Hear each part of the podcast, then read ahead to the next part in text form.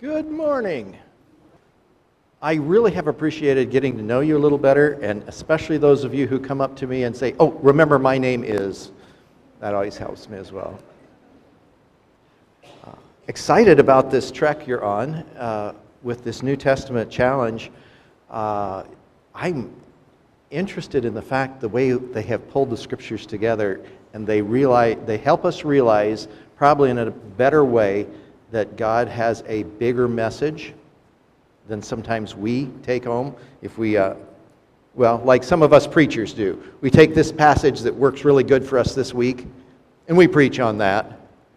And then we forget about all the others around it and what led up to it. And the thing that is dangerous is if we take Scripture out of context because we lose the power of the context. And so I am actually going to be really brave this morning. I'm going to preach a whole chapter. And you guys are ready to take your naps. But uh, I don't know that we often, especially in our Anabaptist traditions, have taught Matthew 18 as a unit, realizing that it was one set of teachings from Jesus in a unique setting. So if you turn in your Bibles to Matthew chapter 18, what did I say we were going to read from this passage? 10 to 20. Okay. We're going to read verses 10 through 20 of Matthew 18, but that's not the whole sermon, so don't get your heart set on that alone. I hope it gives you a sense of what we're doing. Matthew chapter 18, verses 10 through 20. See that you don't look down on one of these little ones. For I tell you that their angels in heaven always see the face of my Father in heaven. What do you think? If a man owns a hundred sheep, and one of them wanders away, will he not leave the 99 on the hills and go look for that one that wandered off? And if he finds it, I tell you the truth, he's happier about that one sheep than about the 99 that did not wander off. In the same way, your Father in heaven is not willing that any of these little ones should be lost. If your brother sins against you, go and show him his fault, just between the two of you. If he listens to you, you've won your brother over. But if he will not listen, take one or two others along, so that the matter may be established by the testimony of two or three witnesses. If he refuses to listen to them, tell it to the church. And if he refuses to listen to the, even the church, treat him as you would a pagan or a tax collector. I tell you the truth. Whatever you bind on earth will be bound in heaven, and whatever you loose on earth will be loosed in heaven. Again, I tell you that if two of you agree on earth about anything you ask for, it will be done for you by my Father in heaven. For where two or three come together in my name, there I am with them. This passage, chapter 18, is unique in the fact that it seems as though Jesus took aside his disciples. As we see in verse 1, at that time the disciples came to Jesus and asked, who is the greatest in the kingdom of heaven? So here they are as disciples saying, okay, so who's got the better chair around the table? Or who's closer to Jesus? Who's the greatest? They were vying for position. And it was just the disciples. Jesus reaches outside that circle and brings a child into the circle and says, I tell you the truth, unless you change, and this is to his disciples. Unless you change and become like little children, you will never enter the kingdom of heaven. Verses 3. Therefore, whoever humbles himself like this child is greatest in the kingdom of heaven.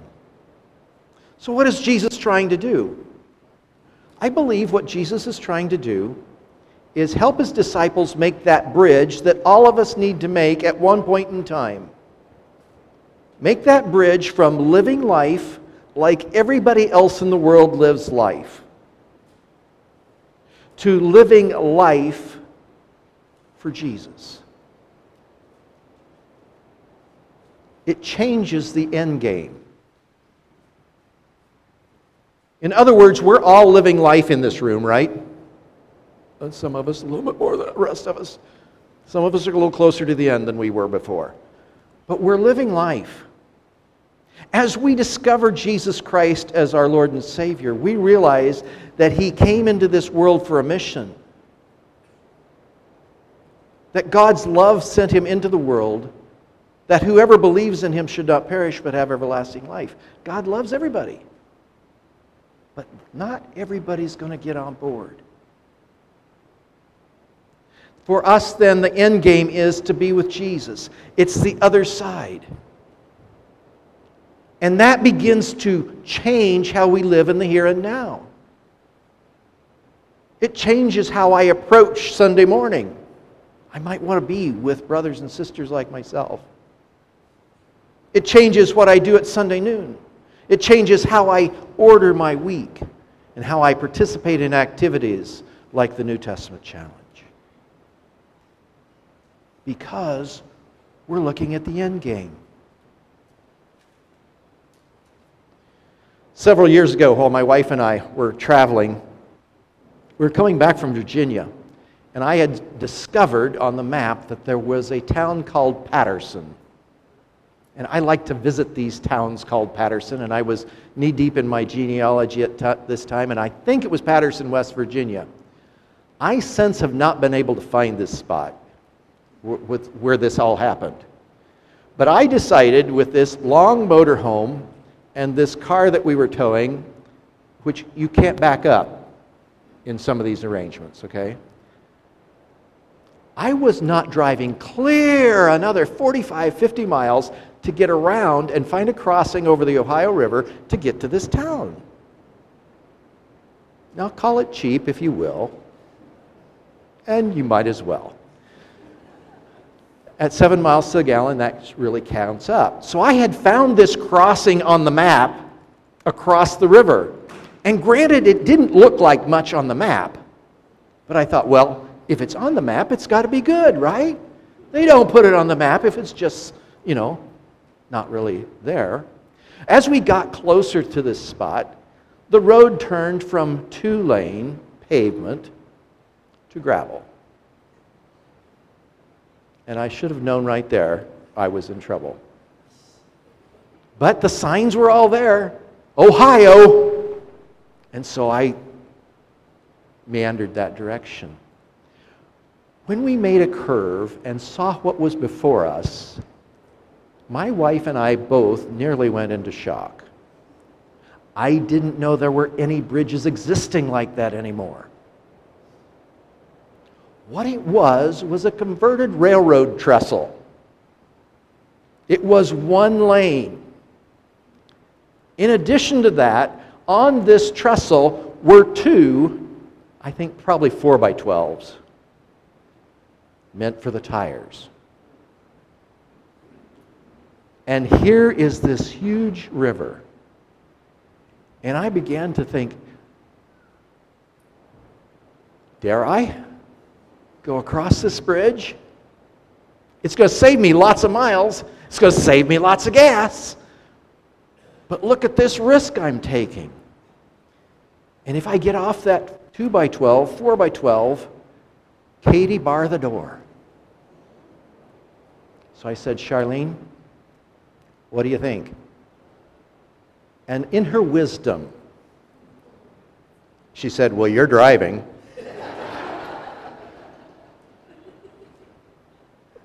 Thank you, dear. And so I decided if it held a locomotive at one time, surely it will hold this camper and the little dinghy behind me. And so we took, and I decided that the best way for me to keep the wheels on those boards well was to look ahead. And we went across that railroad trestle my wa- wife hung on to the dog so tight that it was going. We made it to the other side. and all was well. And we made it to Patterson, and the dog lived. I wonder what would happen if we began to see this trek that we're on as Christians with our eyes on the end game. We entitled this sermon Missing the Mark. But I think so often we miss the mark because we're not looking well at the goal. And I think sometimes we forget the fact that we're not only on this journey by ourselves, but there are other brothers and sisters along. With that in mind, let us go back to Matthew 18 and see as Jesus gathers his disciples aside and talks to him about who's the greatest. And he says, Hey guys, I got a surprise for you. You see this kid over here? You see this kid over here? You got to change. You got to approach this like a little child. Like a little child approaches things. And how does a little child approach things? Faith. They look up to their adults. They say, What is this all right, mommy? Is this all right, daddy? Right? Okay. Okay. Is this permissible? Is this good? A lot of trust goes into that adult that's leading. I think Jesus was beckoning his disciples to approach him without the question of who's the greatest, but you're the greatest, Jesus. Let me focus on you, Jesus. Let's try to be like you, Jesus, as we go on this track together. What's interesting is the other elements, these little ones. He says this several times in this passage about little ones. And then he talks about these others. And whoever becomes like a little child like this in my name welcomes me.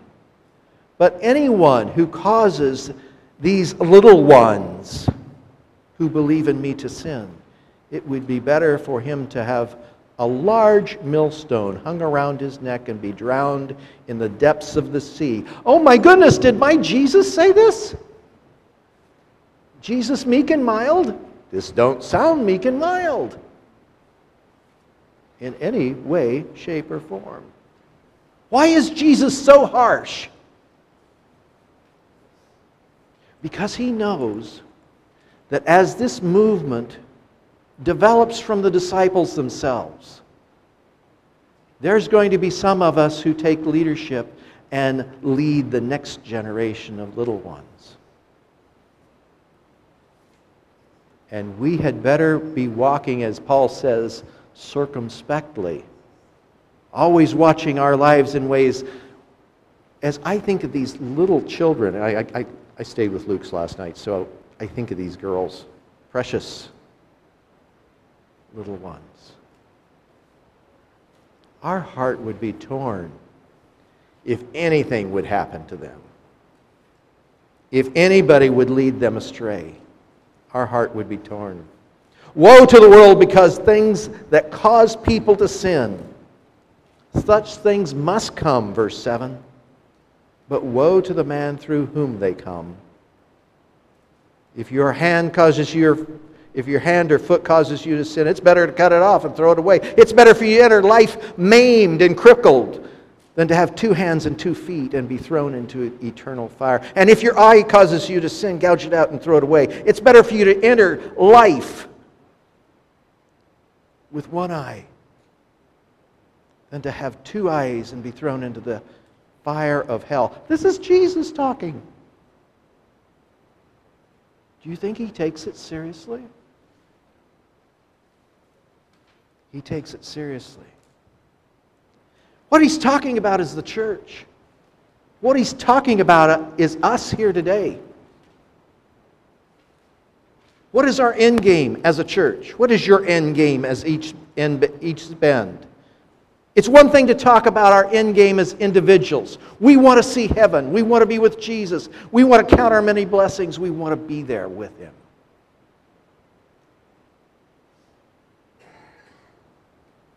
But around each and every one of us in this room, there are children wrestling with faith. They don't know the way. They don't know what to do. When a crisis comes the way and, and mom and dad aren't there, they don't know where to go. And we as people, Jesus people, can help them find the way. Doing that, we, might, we need to make sure we don't lead them astray. But Jesus is talking to these 12 disciples and saying, Guys, this is going to be yours soon. And this is the role. I don't think anybody who's taken on leadership and taken the role seriously minimizes the fact that we serve people. We don't lead for ourselves, we don't lead for our own accolades, but we lead for Jesus. That takes us into the next spot where Luke had talked about the parable of the lost sheep. Don't look out, down on the little ones, for I tell you, they're angels in heaven. Always see the face of my Father in heaven. And he talks about this sheep. It seems as though he's alluding especially if you take it in light of the scripture ahead of it, to people who are in the church, in the fold, little ones. If a man owns a hundred sheep, or if there's a hundred people in church, and one of them wanders away, will he not leave the 99 on the hill safe and go look for the one that has wandered off? And when he finds it, I tell you the truth, he's happier about that one sheep than the 99 that did not wander off. They got the lesson. In the same way, your Father in heaven is not willing that any of the little ones be lost. As I was preparing to drive over here, I reached in my pocket and there was something missing. You guys can probably identify with this because I imagine this morning in this room, all of you have a pair of keys in your pocket. You don't. don't they listen well? God bless you, kids. But I realized that my keys were not in my pocket. They were nowhere to be found. And so my wife and I, I was in a deadline. I needed to get on the road and get over here.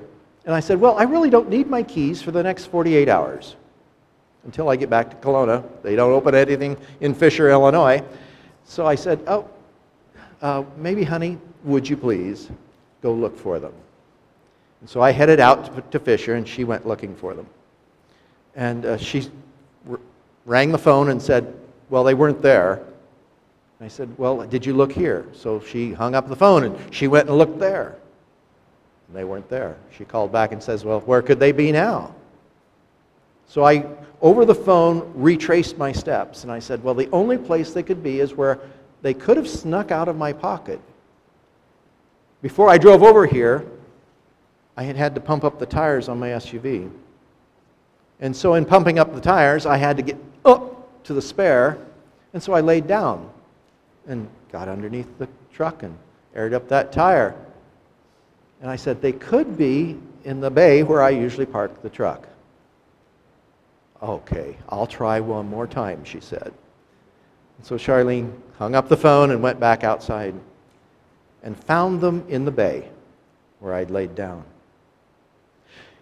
she and I both realized that we probably couldn't have slept well last night had we not been able to find those keys, even though I didn't need them till I returned to Kalona this afternoon, if Lord willing I get there. But we rest better knowing that which is lost is found. Brothers and sisters, I think we would sleep better as a church when we know that our, our brother and sister in Christ are here with us and we're found. With that errant brother who's thinking something else and wandering off in his faith is found. That's why it leads into this next passage, verses 15 through 19. If your brother sins against you, and notice it's against you, it's not if your brother just sins, this is the part against you. Go and show him his fault because between the two of you, just between the two of you, you know, you don't have to make a public case about it. You don't have to take it to coffee first. And you know, as I think about us as, as children of the Word, we're so timid when it comes to taking our offenses, if you will,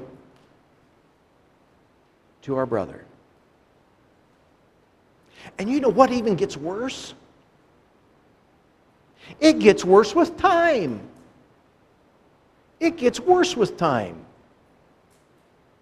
So somebody doesn't offer me coffee outside before church, although they did. And I, well, how come they didn't do that? They offered it to him. Or some small offense like that. And if we don't say something right away, by next week, well, are they going to offer it to me this week? And by the week after that, well, I'm never having coffee at church ever again. Do you eh, get my meaning? Whereas if we'd have just talked about it right out of the chute the very first Sunday and say, hey, would you mind pouring me some too? It would all be gone. What bothers me most about the church today and us as Christians living today is we're not taking care of our stuff.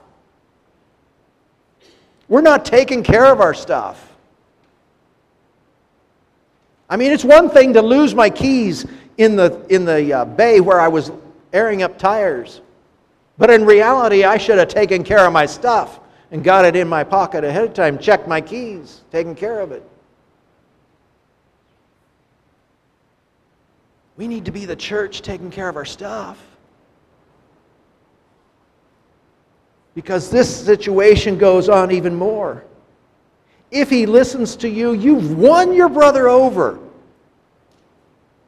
The relationship's restored. We've got shalom again. If we talk about shalom, I could get on a whole other sermon, but I won't. We're talking about what God's intent is from our very beginning. It's to put the broken pieces of this creation back together like He made it when He created the entire world. Shalom is putting the pieces back together. We like to call it peace, but I think that only gives part of the story. This is peacemaking because we're restoring a relationship that could well be broken. Ah, but if he does not listen, verse 16, take one or two others along. It's not like you take it to coffee and talk about it, but you take two people along so that every matter may be established by the testimony of two or three witnesses. Why do we do this? Well, maybe we misunderstood from the start. If you take two or three witnesses along, at least you've got mediators there to say, you know, you could have asked for coffee right out the start. Or you could have gotten your own coffee from the start. Two or three witnesses help the truth happen. And actually, that goes all the way back to Leviticus, where the testimony is always established by two or three witnesses. Then we go to verse 17. If the relationship could be saved in verse 16, praise the Lord. Shalom. Then we go to verse 17. Why does Jesus do this? If he refuses to listen to them, tell it to the church. Jesus is assuming, as he's teaching the disciples, that this passage is coming to the church. would be used by the church in the future. And if he refuses to listen even to the church, treat him as you would a pagan or a tax collector. Now, many of us from the Anabaptist tradition meant that you give them a different table outside when you eat, right? You cut them off, you don't talk to them anymore, isn't that right? And when we practiced this, we called it excommunication. And I've practiced it. It wasn't fun. We had a young lady in, our, in a congregation I served. Probably one of the more painful spots in my ministry over the last 40 years. And she had divorced her husband, her first husband. And there was love in the congregation to work with that as much as we could. She married a second man, and she was with that man for several years, and, and there was a lot of grace in the congregation at that point. And then she had an affair with her first husband. And I, as a young pastor, said, I think there's something wrong here. And so we practiced this passage to the letter to the point that she didn't want to change anything, didn't want anything different than what was going on. And I said, okay, then you can no longer call you yourself a member, a member of our church. When we worked at it in Sunday morning using this passage, I said, now you're going to think it's really strange. But as we practice this excommunication, I want us to love her back into the congregation. And I got this really strange look, about like I'm getting this morning. I said, Look at this passage. And it says, Treat him as you would a pagan or tax collector. Excuse me, biblical scholars among you. How did Jesus teach pagans and tax collectors? He loved them. We see that in Luke chapter 15 in a very broad way, how he loved these people.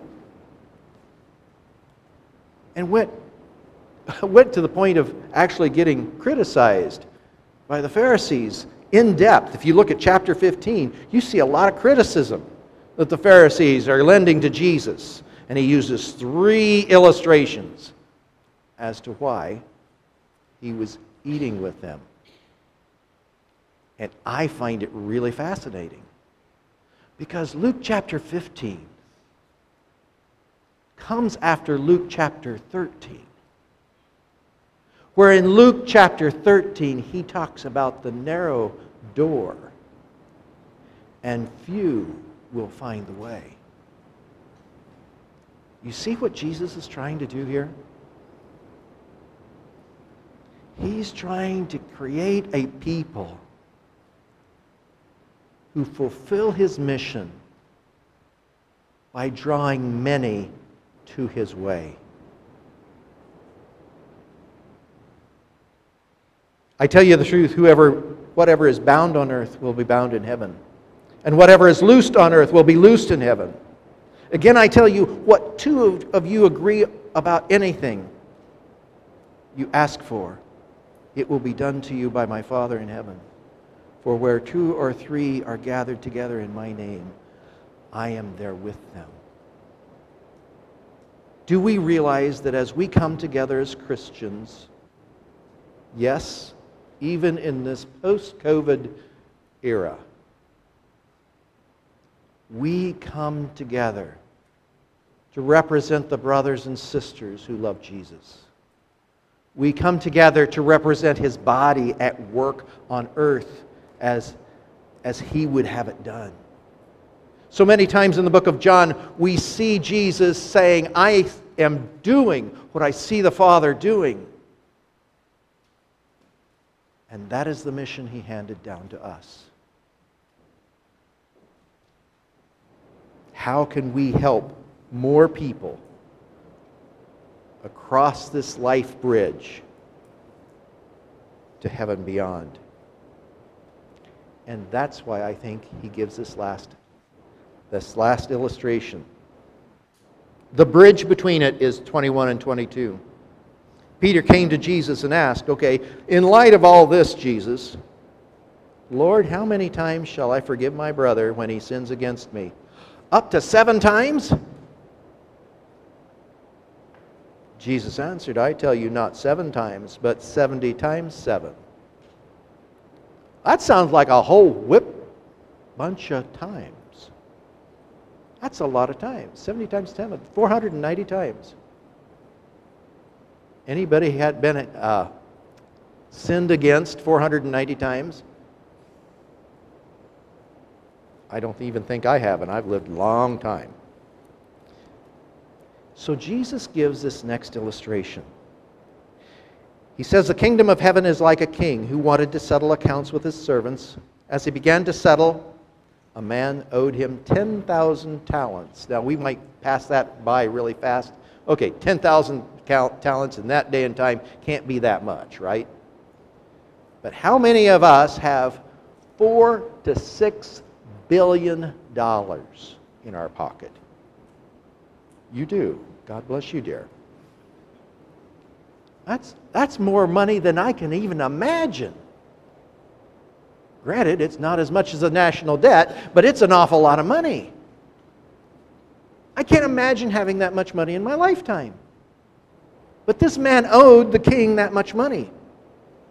And since he was not able to pay, the master ordered that he, be, he and his wife and his children all be sold to repay the debt. Wow. He's not only got himself in Dutch, he's taken his whole family into Dutch. So the servant fell on his knees before him and said, Be patient with me, he begged. I will pay back everything. The servant's master took pity on him and canceled the debt and let him go. Wow. Isn't that a sweet story? Don't you wish it ended there? But those of you who know this passage know that it goes on. But the, when the servant went out, he found one of his fellow servants who owed him a hundred denarii.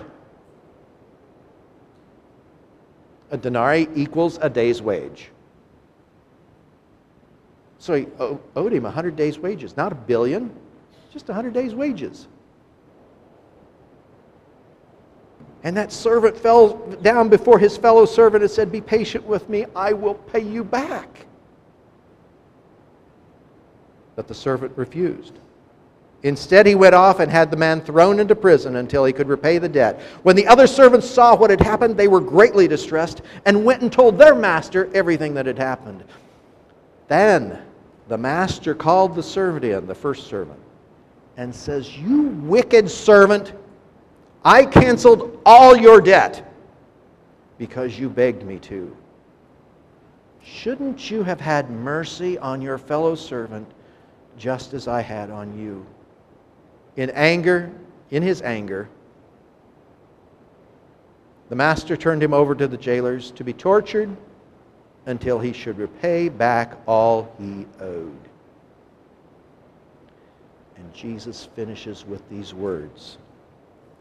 This is how my heavenly Father will treat each of you. Whoa! He's got this small circle. It's the disciples. These are the people who bought in. This is how my heavenly Father will treat each of you unless you forgive your brother. And notice he doesn't finish there. From your heart. as I look over this passage, I see a lesson to us as Christians living in this time.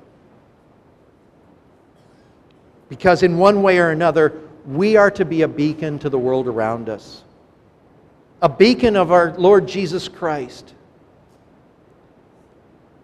sharers of his life and ministry in the here and now.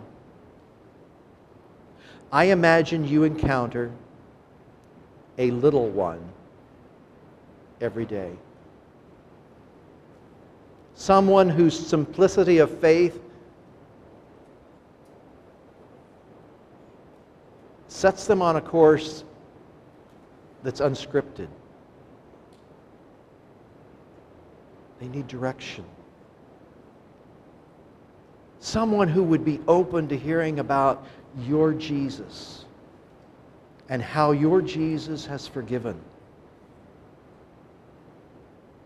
How your Jesus gives direction through the Gospels and through His Word, and ultimately through His empowerment by the Holy Spirit.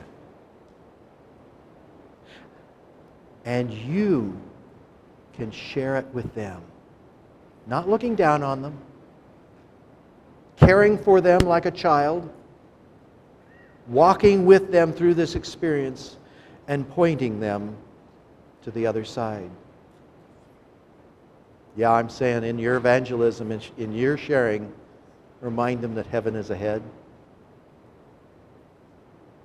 Take them to Revelation chapter 22, 21.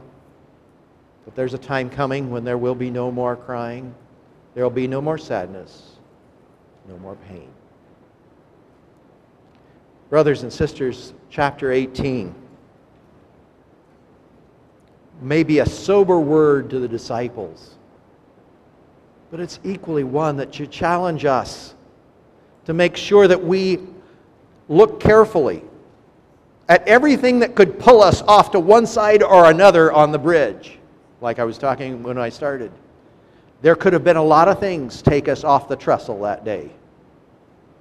A mighty wind, the water underneath taking the trestle out from under us. Oh, heaven forbid. And isn't that like life? There's things that are challenging us each single day that we live. But let us live like representatives of Jesus into whatever trial comes our way.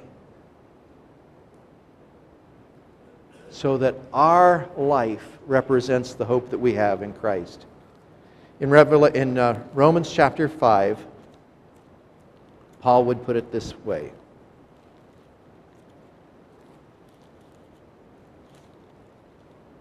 Therefore, since we have been justified through faith, we have peace with God through our Lord Jesus Christ, through whom we've gained access by faith into this grace in which we now stand. And we rejoice in the hope of the glory of God. And not only so, but we also rejoice in our sufferings, because we know that suffering produces perseverance, perseverance, character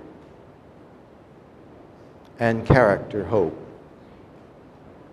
And hope does not disappoint us because God has poured out His love into our hearts by His Holy Spirit, whom He's given us. You see, at just the right time, when we were still powerless, Christ died for the ungodly. Rarely will anyone die for someone's good, but for a good man he might dare to die. But God demonstrates his own love for us in this. While we were still sinners, Christ died for us. May God bless East Bend and the ministry that God has called you to as a beacon of hope through Jesus Christ in this community. Let's pray. Heavenly Father, I thank you for this congregation and for their patience in listening to the first time, I think, in my entire life, I've preached a whole chapter of the Bible. Thank you, Lord, for their patience. Heavenly Father, like your disciples, may we embrace the mission that you've put us upon to reach out to the little ones and call them to you. To take care with these little ones, that none of them should be lost. and to live life as brothers and sisters who speak the clear word to one another before we take it to the coffee shop. May we be your people, called by your name, that shine in a community in such a way that others are drawn to you. In Jesus' precious name we pray. Amen.